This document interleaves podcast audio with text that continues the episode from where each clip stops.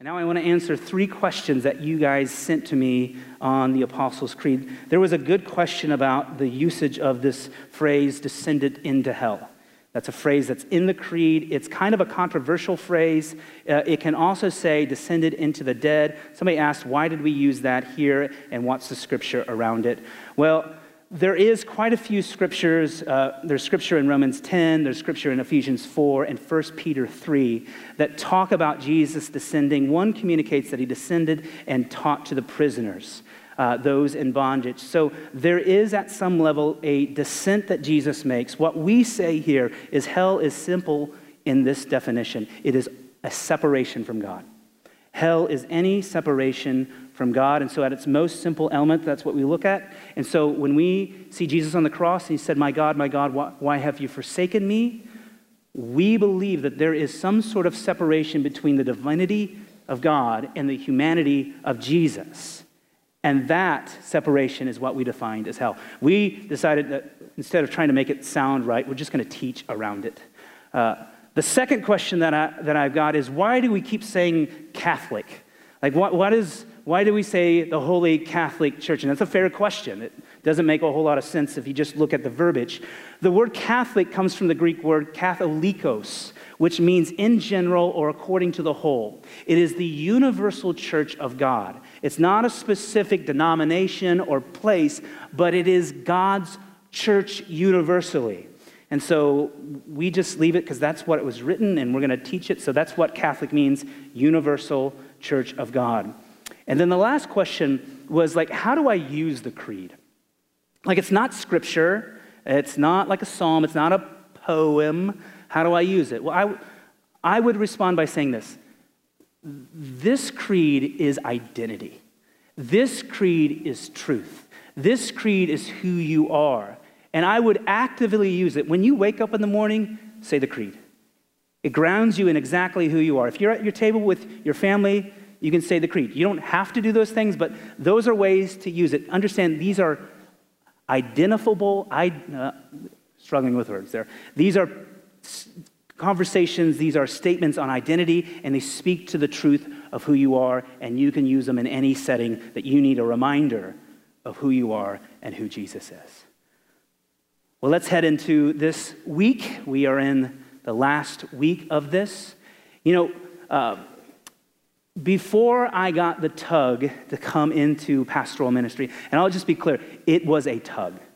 Like, I never thought in my life that I would be a pastor. I never thought in my life, even five years uh, from now, like five years, I never thought I'd be working in a church. Uh, it was not even on my radar. There is nobody more surprised that I'm here, up here, than me. And I got a chuckle first service on that, but I know maybe you are surprised that I'm up here. Maybe you know me. Uh, but I'm more surprised in this than me. I did not want to. And what I found is, and I've known this in some of your lives, that the things that you've said, I'm never going to do that, end up being the things that you actually end up doing. And, and what I believe the reason behind that is, is if I have a human desire, I'm going to work there with my human effort. But if I say, I'm never going to do that, at the end of the day, if I'm doing that, you know it's God. And it's God that sustains me there. And that's exactly where the gospel wants to meet us in our weakness in our unwillingness. And so I'm here today and I'm surprised by it, but I remember saying yes to that. And my greatest fear in being a pastor was doing funerals, being around death. I just was scared out of my mind that that was going to be reality. And like three weeks from starting this job, my first funeral. And I was so nervous. And I vividly remember all the preparation.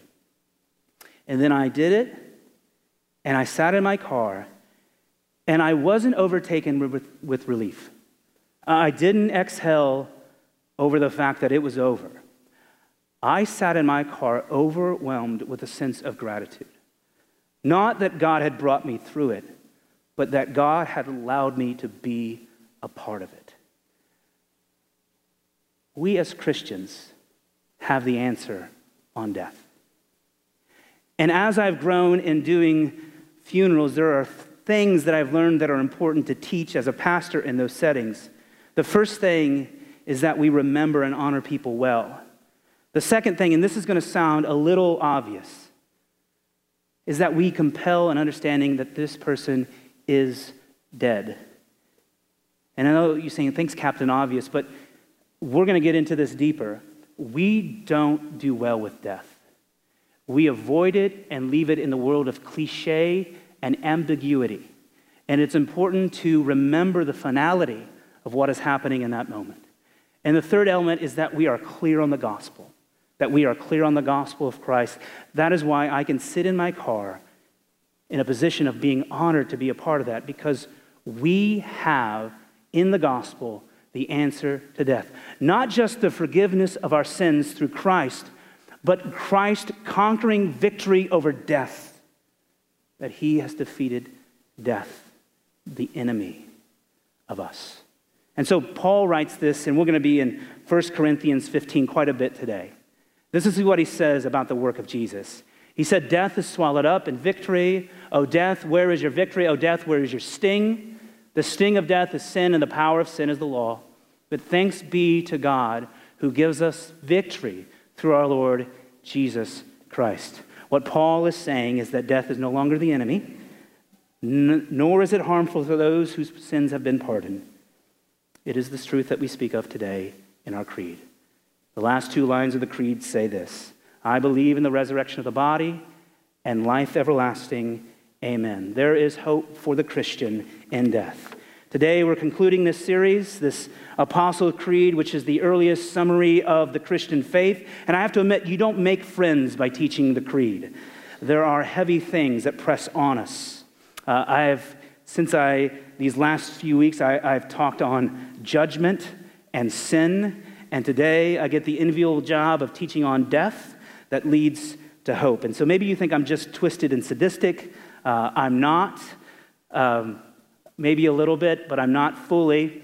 What I have learned in my life, and maybe you've learned this too, one of the most significant things for me is to actually talk about things that I don't want to talk about.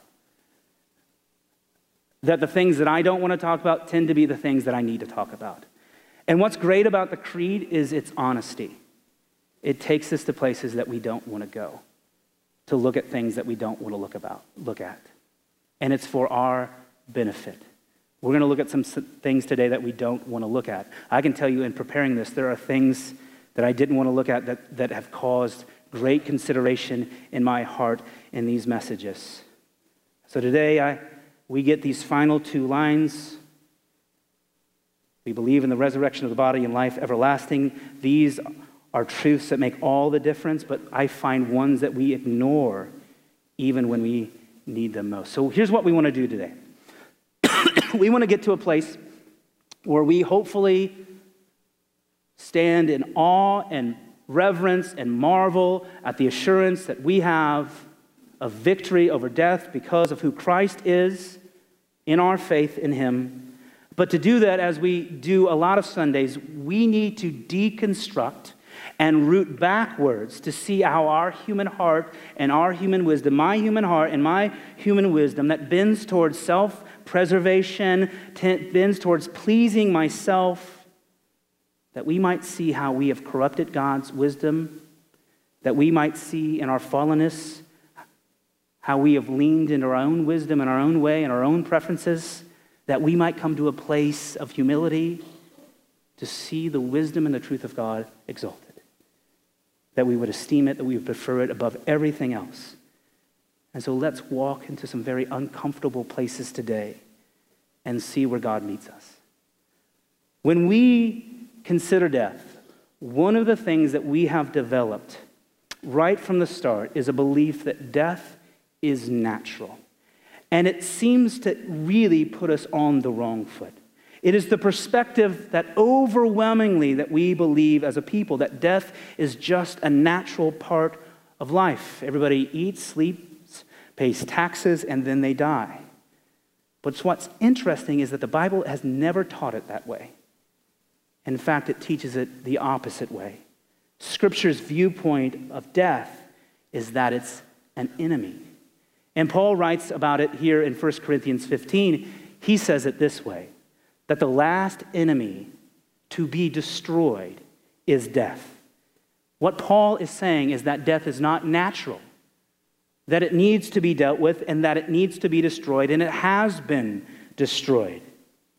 In fact, the most well known story, probably in the Old Testament, David and Goliath in the book of 1 Samuel, is far less about your size not being an issue or trusting in your capabilities, and far more a foreshadowing story of what God would do through Christ. Goliath is this impossible force of evil, this giant enemy who is feared by all the world at the time, but is conquered by a feeble, meek, seemingly weak leader named David. It is a foreshadowing story of what the humble, suffering servant Christ would do to humanity's greatest, greatest giant, our greatest enemy, death. Just as David triumphed over the giant Goliath, so would Christ triumph over our enemy, death. David and Goliath is far more a story about God's power, his love, his desire, and plan for you, and far less about strategic wisdom to conquer personal giants in your life. The Bible teaches that death is not natural. In fact, God didn't create death in his good creation. It was the result of sin. And someday the, world's, the word says that death will be no more. But surprisingly, either perspective, whether you believe it as natural or unnatural, we all arrive at the same place the Bible says. We see death as the enemy. However, one perspective embraces the enemy as this great giant that can be slayed, and the other perspective sees it as the end of all things, all that is worthwhile, all that is satisfying, all that is important. Two perspectives, two different realities. If you believe that death is natural and there's nothing that you can do about it, it's going to happen, how are you going to tend to cope with that? Our preferred method is that we stuff our lives with what brings us pleasure and comfort and satisfaction, and we try to completely avoid and deny death even is going to happen. We want to not consider that as an impending reality. Certainly, this is the way of the world. We prefer to deny death or avoid death than to embrace it. And so just consider this. It's not, I'm just not saying this, but just think about us as a civilization. We used to die in front of our families, with, in our houses. There was no other options. Weeks and months, people would be in their parlors, people would be visiting them. You would be face to face with death. Today, we have places that you go to die, places that you go to visit death, people that deal with dying people for you. And none of those things are bad, or nor do they need critiquing.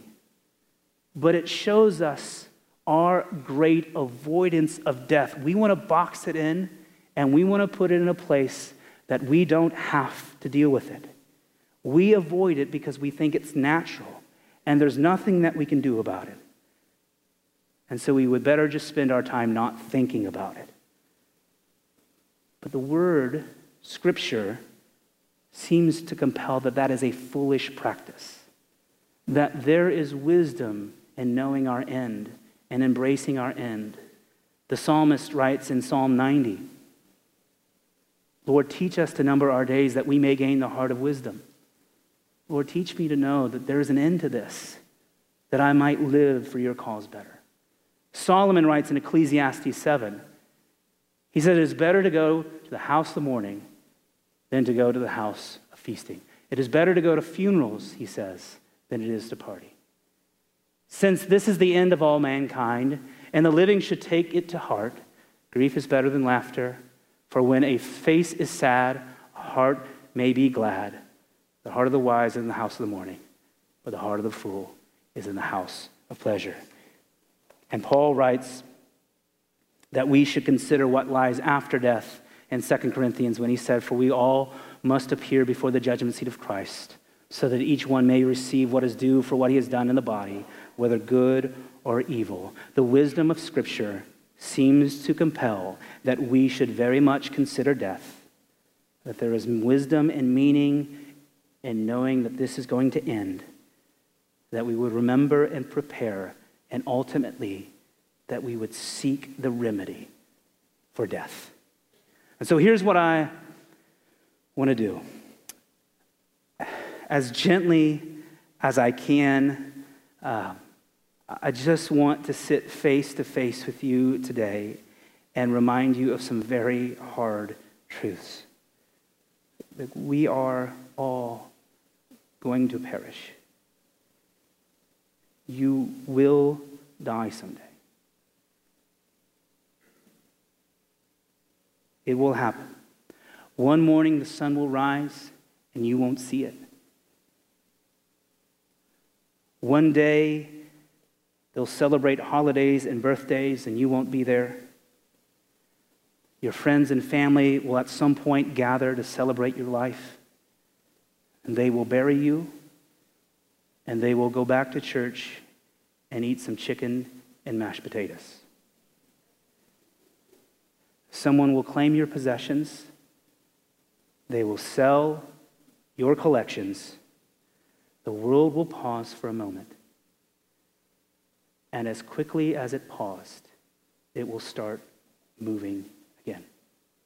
The world will not stop for you. Life will go on. And Solomon reminds us of this in Ecclesiastes 1. He says that there is no remembrance of those who came before. And of those who come after, there will also be no remembrance, but of, by those who follow them. Solomon says, People are not going to remember you. And the people that did not remember you, the people that follow them, will not remember them. You are not as important as you think you are. The world does not revolve around you. So, do you hear me? We will die someday. And I know that there are people in this room that would want more than anything for me to tell a joke or change the subject or pray and just end this thing so you can get out of here. But it is to our benefit that we sit in this understanding and let it sink in. We will die. And it's a crushing and desperate thought unless you swallow hard and embrace it. If, if you do, you will find preparation to live. If your life in faith does not include these words, I believe in the resurrection of the body and life everlasting, we have nothing. Nothing. And we do all that we can to not embrace these truths as foundational. But in them, we find the most compelling and hopeful truth in all of Christianity that death is not natural, it is our enemy, and it has been defeated. We don't fear what has been subdued, it does not have a hold on us anymore. If you had a problem that was unavoidable, but a treatment could be had to remedy it, what would you do? You would move heaven and earth. If you had cancer, would you deny it? If you lost your arm, would you avoid practical treatment? The Bible says that we must see our impending end so that we might prepare ourselves to truly live, to truly find the remedy for our enemy. That is the right perspective of death. That is the godly perspective of death. That I believe in the resurrection of the body and life everlasting. That is our hope. And the Bible speaks this way about our hope. Paul writes this in 1 Corinthians 15 as well. He says, For I deliver to you as first importance what is also what I also received that Christ died for our sins in accordance with the scriptures that he was buried that he was raised on the third day in accordance with the scriptures Jesus conquered death Nobody expected it. And on the third day, he rose from the dead. Chuck Martin writes in his book, What if it is true? He writes about this beautiful moment of Christ conquering death. This is what he said. I put it on the screen. He said, This is the moment in which Jesus has made good on his promise. Gone is the tortured carpenter, gone is the heavy, lum- heavy lumbering, splinter laden cross, the nails still dripping. It's been snapped like a toothpick, reduced to splinters. It doesn't hold him anymore. Neither does the grave. This right here, this is Jesus, the firstborn among the dead, the victorious, conquering, undefeated king who holds the keys to death and Hades. And in this is the moment in which God, the Father, has officially and once and forever transferred you and me from the kingdom of darkness to the kingdom of the Son, of His love. Satan's defeat was absolute, the victory complete, eternal, irrevocable.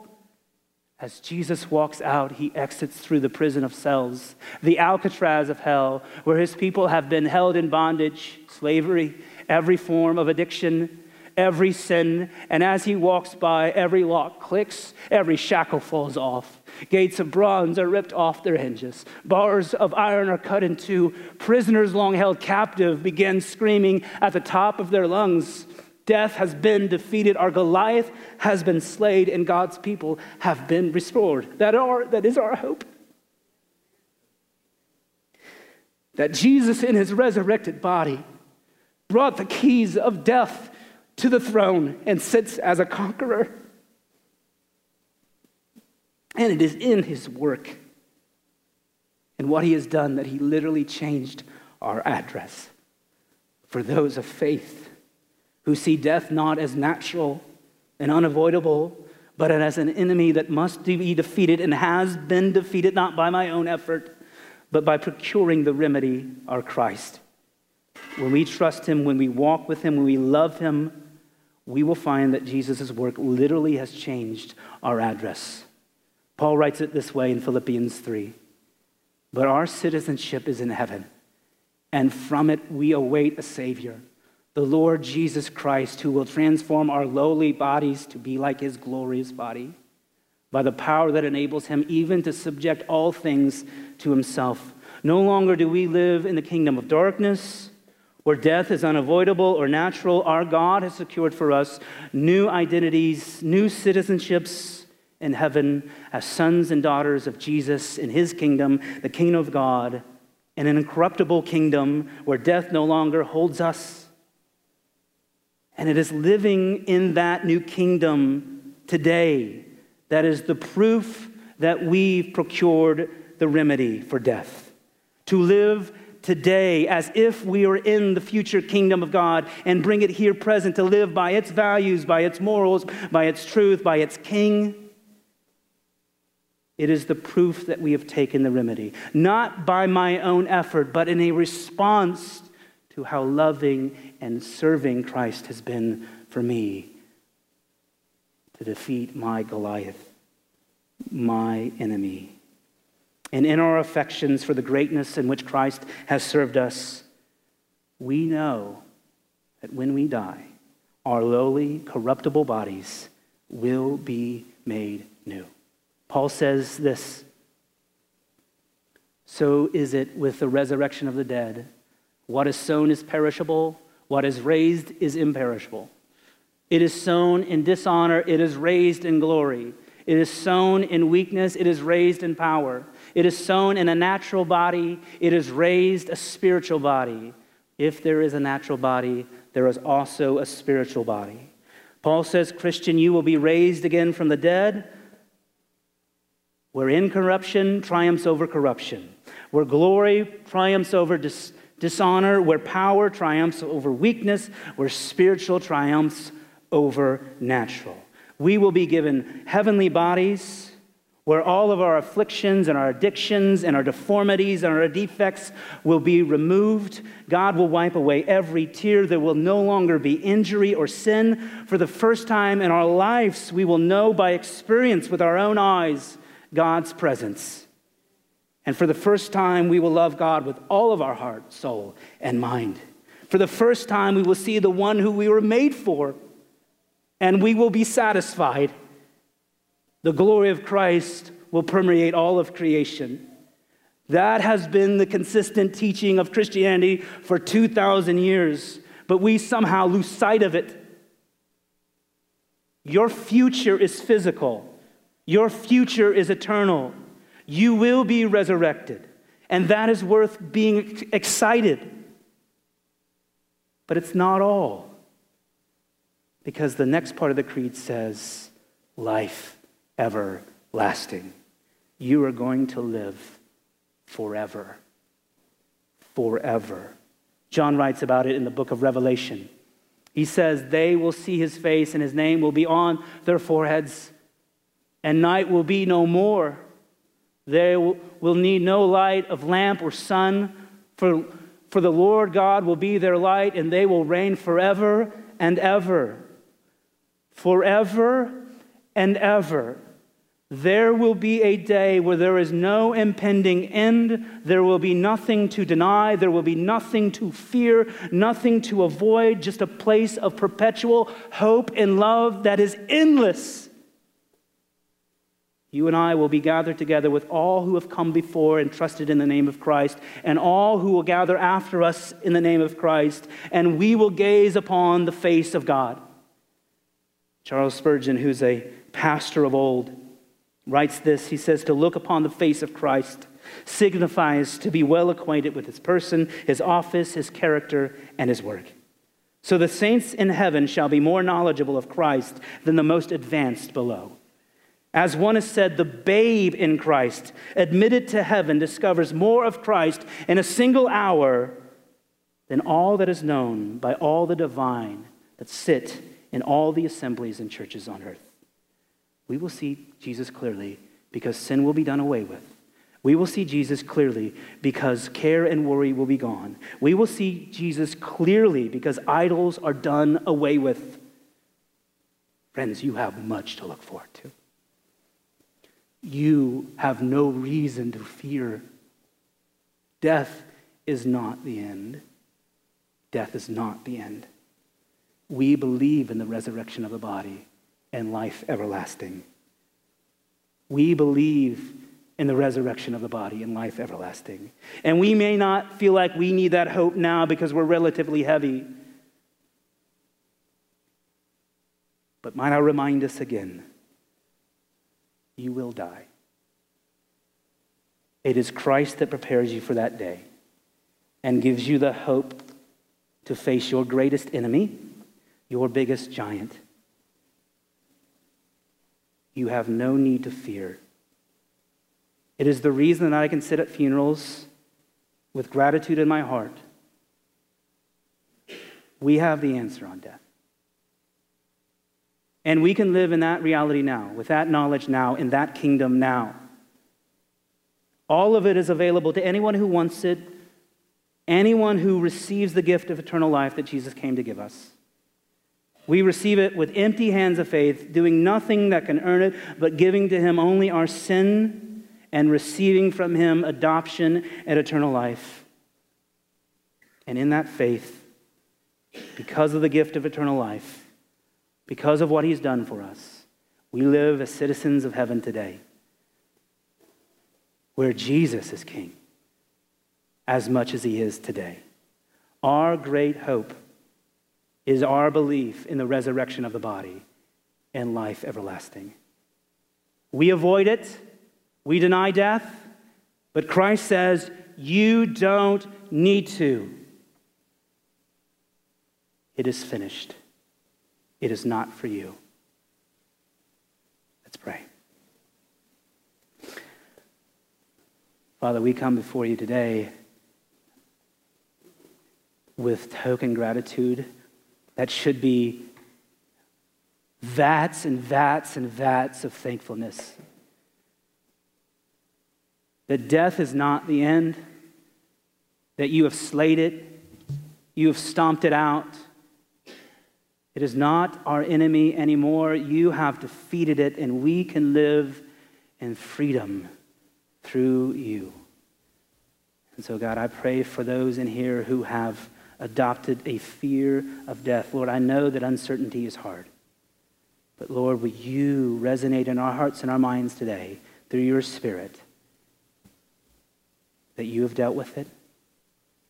Yet, yes, in this condition, we will go through it, but we will be resurrected and made new and live forever in a place of perpetual hope and love.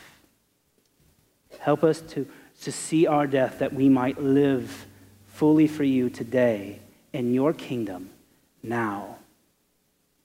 We pray this through Jesus' name. Amen.